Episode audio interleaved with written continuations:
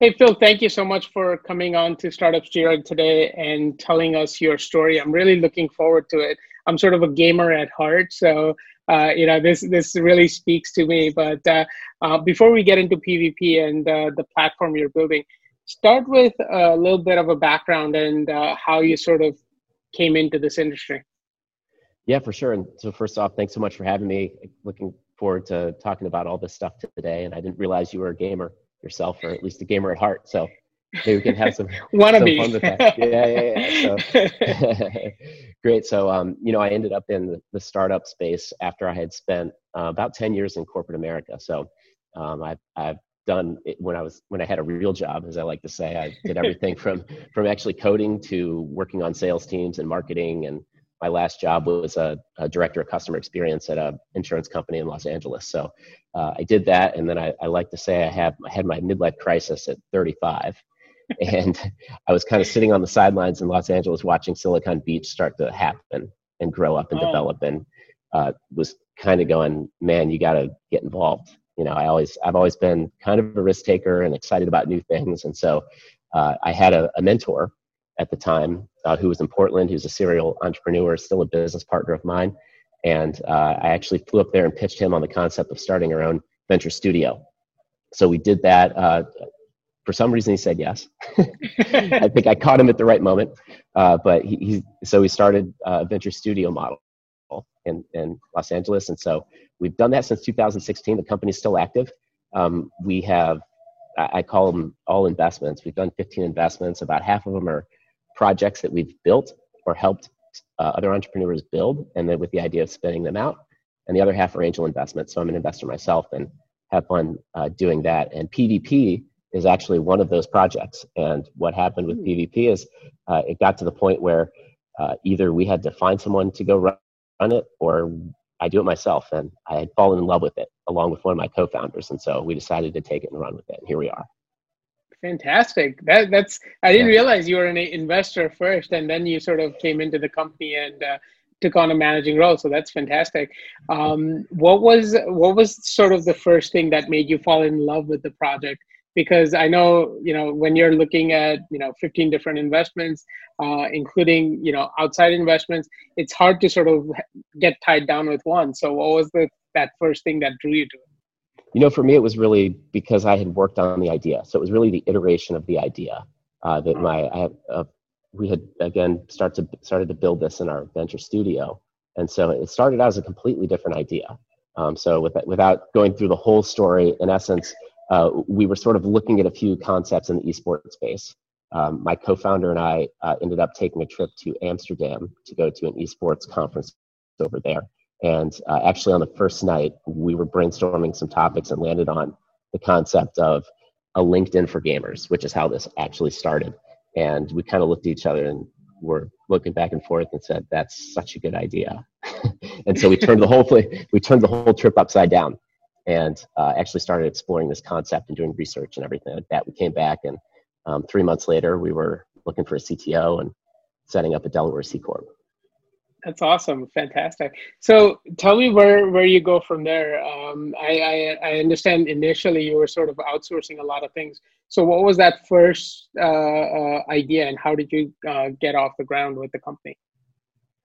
So the first, uh, well, so yeah, it was a, it was a different idea before. We were sort of figuring out how to mold that idea, but once we land okay. on re- really going deep on esports and really going deep on the concept, um, one of the things we did in our studio is we would do a lot of market testing. So we ran we ran some survey analysis around the concept, around what the features of this platform would even look like. Um, so once we had that, we had some really strong indicators of the direction we thought it was going to go. And then once we committed, then it was time to actually put a team around it um, and get a little capital behind it. So that was the first step, really. Was once we decided, okay, we need we're going to build a lot of technology. We need a CTO. We went on a search. We found Chris Gray, who's our CTO now, who's also a gamer. It's one thing about our team is everybody's a gamer somehow, some way. Uh, so that was really the first step that really kind of spun it out of the studio and said, okay, this is going to be its own company and its own thing. Fantastic, fantastic. Um, so let's talk about once you got started, and uh, I, I, guess that was about uh, two years ago. Um, tell me uh, what, uh, and I think I guess you started developing the products about 18 months ago. What does that journey look like? Uh, walk us through that. Yeah, so the initial part, as I said, we did a good amount of user testing um, just to understand what we thought the core features of this project product would be. Um, so, so we launched with actually something that was a, a little bit different. Um, we actually were not sure initially if it was going to be connecting game stats or connecting into gamer events. Um, those were two paths that we each seemed to be fairly viable. So we launched our MVP, the very first version of our MVP, which is always fun to look back at and is really ugly at this point, but we did it just on we did it just on desktop, and we had those core features, and we just got it out into the marketplace and had users start, you know, using it. Um, and then that very quickly within a month, uh, we we realized that this was going down the path of being like a pure social community. Um, and we started it. One of the first things we did to iterate the platform was just opened up a newsfeed, and so people started posting, and and that set us on the track to being a gamer social community. That's awesome. So initially, it was just a desktop uh, product and no mobile. It, it right? was just it was only desktop. In fact, um, for about twelve months. Wow. And that okay. was yeah, and that was strategically done. So uh, we had a couple goals. We we had a feeling we would be in beta for a while. Uh, one of the goals was to actually figure out all the core features and what needs to be a part of those features to satisfy this need in the marketplace um, hmm. and it's a little bit easier and cheaper to test on desktop. So we were okay sacrificing some, you know, usability and functionality just to go through a beta. And so as we did that, um, our thesis was also that because much of our audience is on Twitch, much of our audience is playing games on PCs, that actually desktop for this audience versus, versus all audiences would maybe even be more ap- applicable and that we could survive longer. But it only took a couple months before our user feedback and our user surveys were just overwhelming us with uh, requests for a mobile app. So we kind of moved that up in our product timeline and we started developing the mobile apps. Based on the learning so far in our data, we started developing those in uh, February of 2020. And then we had our first beta versions of the app out in July, which are now live. Those are uh, in the Android store and in the iOS store, Apple store. Fantastic, fantastic. So let's talk about that transition a little bit more. Um, that's not an easy thing to go through. Uh, uh, no matter who your CTO is or how you're structuring the company, tell us uh, what that transition was like uh, going from desktop to mobile. Yeah, uh, you know, we're still going through it. If I'm being completely honest, um, but right. you know, all of a sudden, the first thing that happened, the first thing that happened was we were supporting. We went from one fairly simple web application to support to three, like overnight. Right. So so that happened. Um, also, we had to really beef up our design resources to be to to make a really beautiful web application. So we saw costs go up and things like that, and um, it also became it's more expensive to acquire users with with uh, a mobile app so than it is with pure desktop. So we had to really shift our focus into being really smart about what we're building and and how we're spending money to bring users into the platform. Right, right, right. Um, how now? Were you developing everything in house, or was this outsourced? Tell me a little bit about that structure. Yeah, it, it was outsourced, and um, we've actually recently completely um, upgraded our technology team. So we one of the reasons we were in beta for a year is we had a very efficient um, development team. We were outsourcing it overseas that enabled us to kind of quickly test some things um, more efficiently and at, and at lower cost. Once we got the apps in market, it became clear that we had to have mostly onshore dedicated full stack developers supporting this. There was just so much work to do to support it, much less develop the features that we still wanted to implement that right. we had to make the move to actually overhaul our tech team um, and bring bring them in house, which was something initially in our game plan was something we'd do at our seed round. Um, but we kind of made a decision that had to be done a little bit earlier than that. So we, we our CTO hired some people. We have a really, really talented group of developers now that are working on this. And uh, we doubled our burn in the process, um, which has been fun. Um, but that was the right move. And we have, we're very, we're very quick and nimble as far as our technology and the, and the talent that we have our, on our team now. Very nice, very nice. So you're based out of LA. Is the entire team out of LA as well, or are they sort of geographically uh, dispersed? Fully virtual and, and basically okay. worldwide. Yeah, nice. I think I'm. Okay. I, I, might even be the only one in LA at the moment. There have been times when a few team members have been here, but uh, yeah, we have. Um, so the furthest person away is uh, we have a head of influencer strategy who is also uh, a well-known Twitch streamer over in Europe, and she's based in the Netherlands. So, okay. um, so we have someone um, in Europe. Our CTO is in um, Kansas. Uh, we've got another team team member in Arizona and one in Montana at the moment as well. So we've been fully. This is actually no change for us though. We've been fully virtual from the beginning. Um, right. So I guess the, yeah. yeah. Uh, last year I think uh, was all virtual because of COVID. So that makes a I lot mean, of sense. Exactly, and we we pretty much were before that. So you know, as soon as COVID hit, we it was sort of just business as usual. No change. Yeah. Well, no change in terms of operating structure. There's actually. Um, we all know what happened with COVID and people being forced into their homes. It created this surge in the gaming industry. Um, and it really just fast forwarded. There's gaming in, you know, across many sectors of the industry has been just increasing in popularity recently, and it really accelerated those trends. So there was a lot of actually excitement around gaming. Um, we almost were, we felt like if we were maybe six months ahead of where we were at the time, that we might have had like a a lightning in a bottle situation at the time. right, but, right, right. So we we almost had to hold ourselves back because there was part of us that really wanted to just like go go go, but at the same time we realized we're you know we're we're still trying to figure out exactly what this product needs to be and how it's going to work best and everything. So there's a little bit of patience involved, patience involved right. as well. Right. So tell me from user perspective now, you know, going into uh, COVID, you only had the desktop app, and then about I guess three four months into it, you came out with the mobile apps. What was the reaction from users, and what was that sort of initial ramp like? Yeah, we got a ton of great feedback. Um, the users were excited. First of all, we were we were pretty amped up with the, just the response from the existing users that downloaded the app and and loved it and everything like that.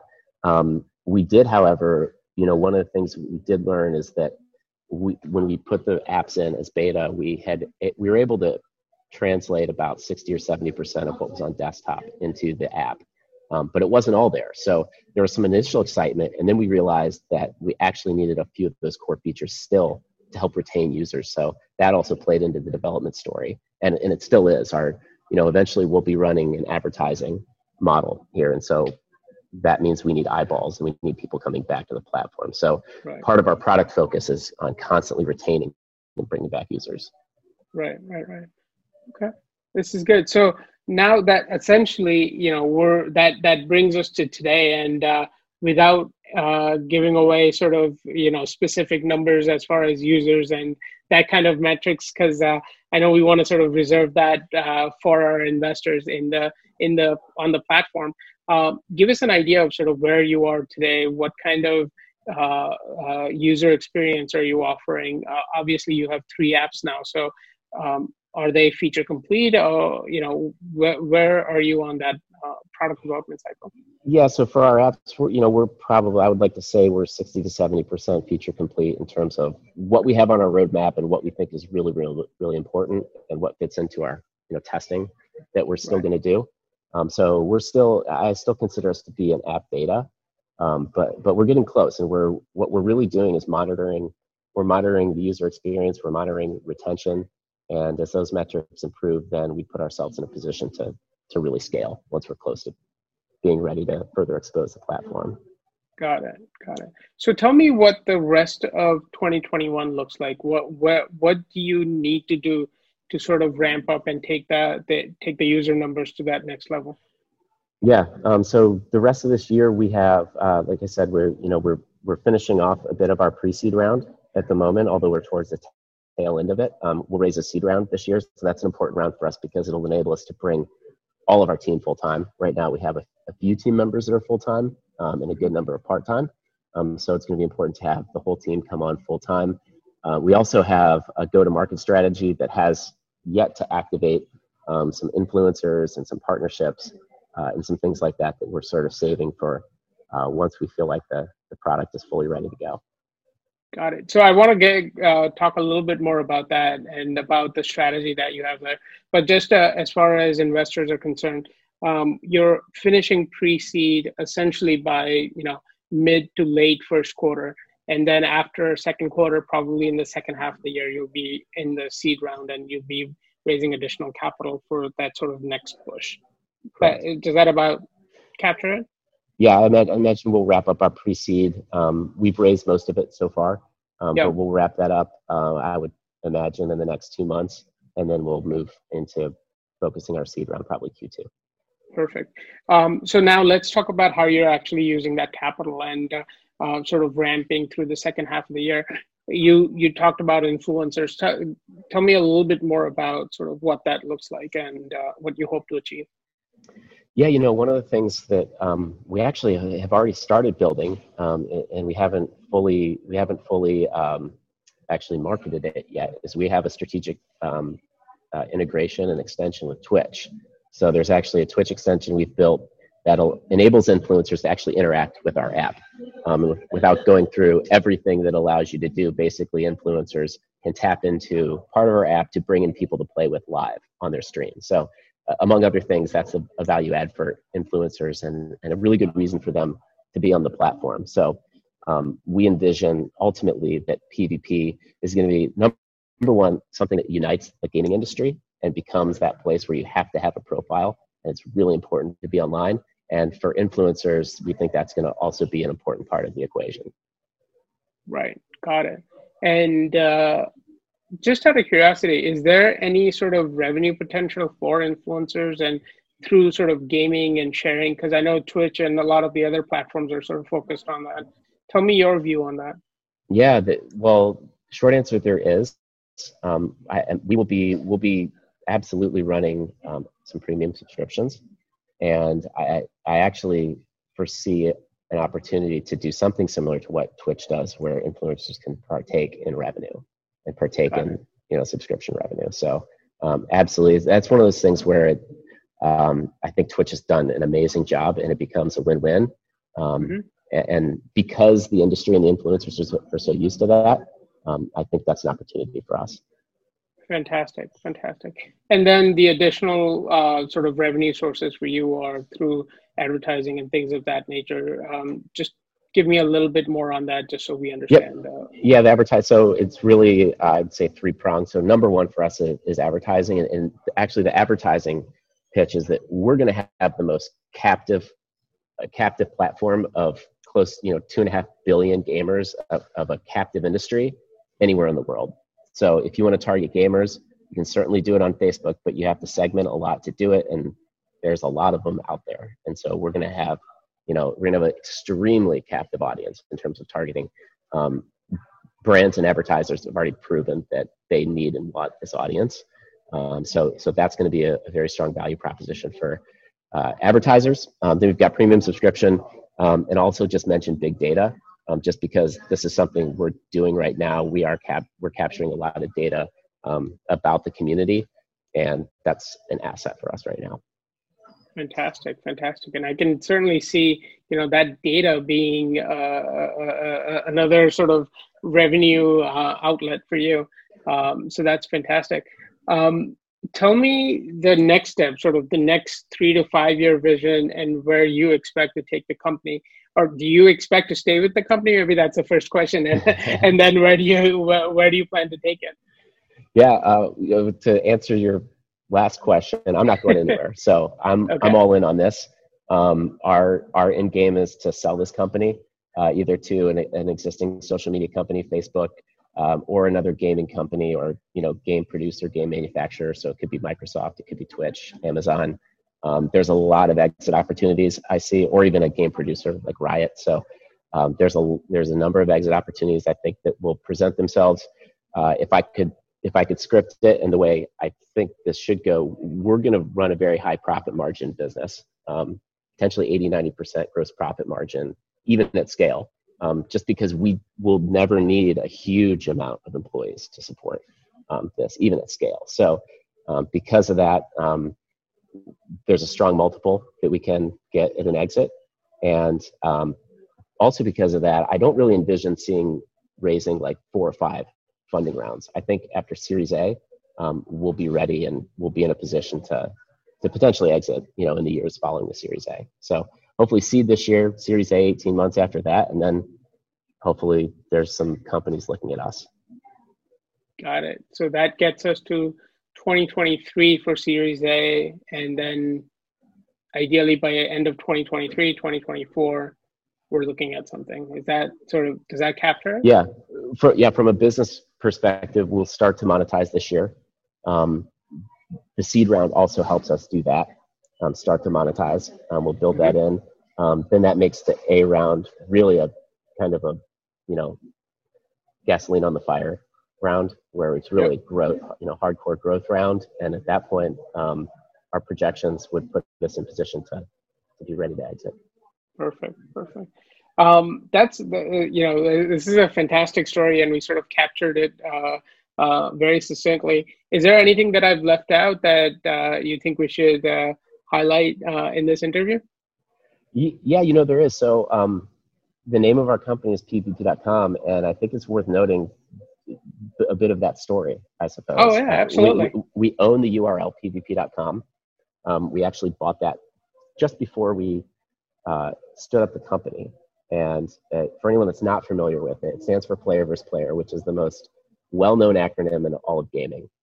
Um, that's very strategic for us for a number of reasons. First of all, um, it's a part of our growth plans. So this is a URL that can generate natural traffic and things like that over time. So there's certain you know, SEO advantages to having that, um, but also we had a big vision for this company, and we knew there was going we're building, trying to build a huge social community. We knew there was going to be runway associated with this, and there are other players that either tried this or you know you've got your Twitches out there. So we wanted something that actually built built uh, a moat and built a brand around our company that would be hard for anybody to replicate. So um, the URL and the, the name itself is a very important part of our story, and um, and it's also going to be that URL will be increasing in value.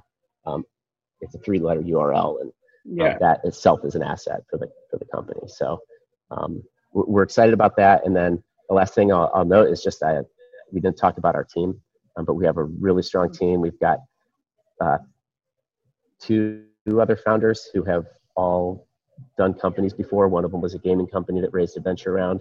We've got a strong advisory team that's also um, multiple founders that have uh, done gaming companies and raised venture rounds around them. And so um, we feel really strongly that we have the right group around us and the team to execute what we're doing. That's fantastic. Yeah, make sure the bios for those people is in the team section. So if investors are watching, they can go to the Startup Sphere database, pull out your information, and look at the bios for those people because I think that that that'll be very interesting for them.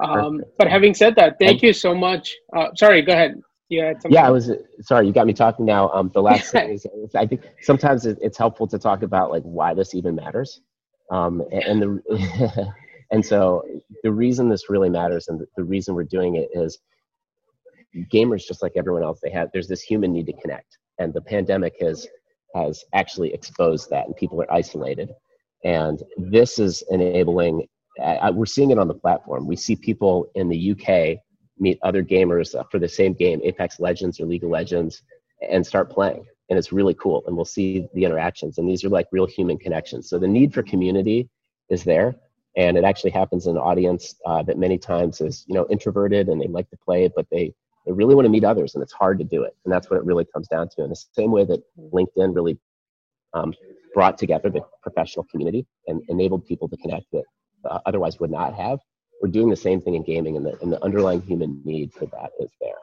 Um, so that's that's a bit of our mission and, and actually why this even matters. That's fantastic. That that's such a great mission and uh, you know human connection is something that uh, never never uh, sort of goes out of style right? It, it's something that people are always going to want. So uh, fantastic. Uh, thank you so much for doing the interview phil. I really appreciate you coming on and uh, let's hope I we can get you the resources you need to sort of keep growing and get to that next level. Thank you, you so bet. much. Thanks so much. I, I really appreciate it. Thank you. Yep, absolutely. Bye. Bye.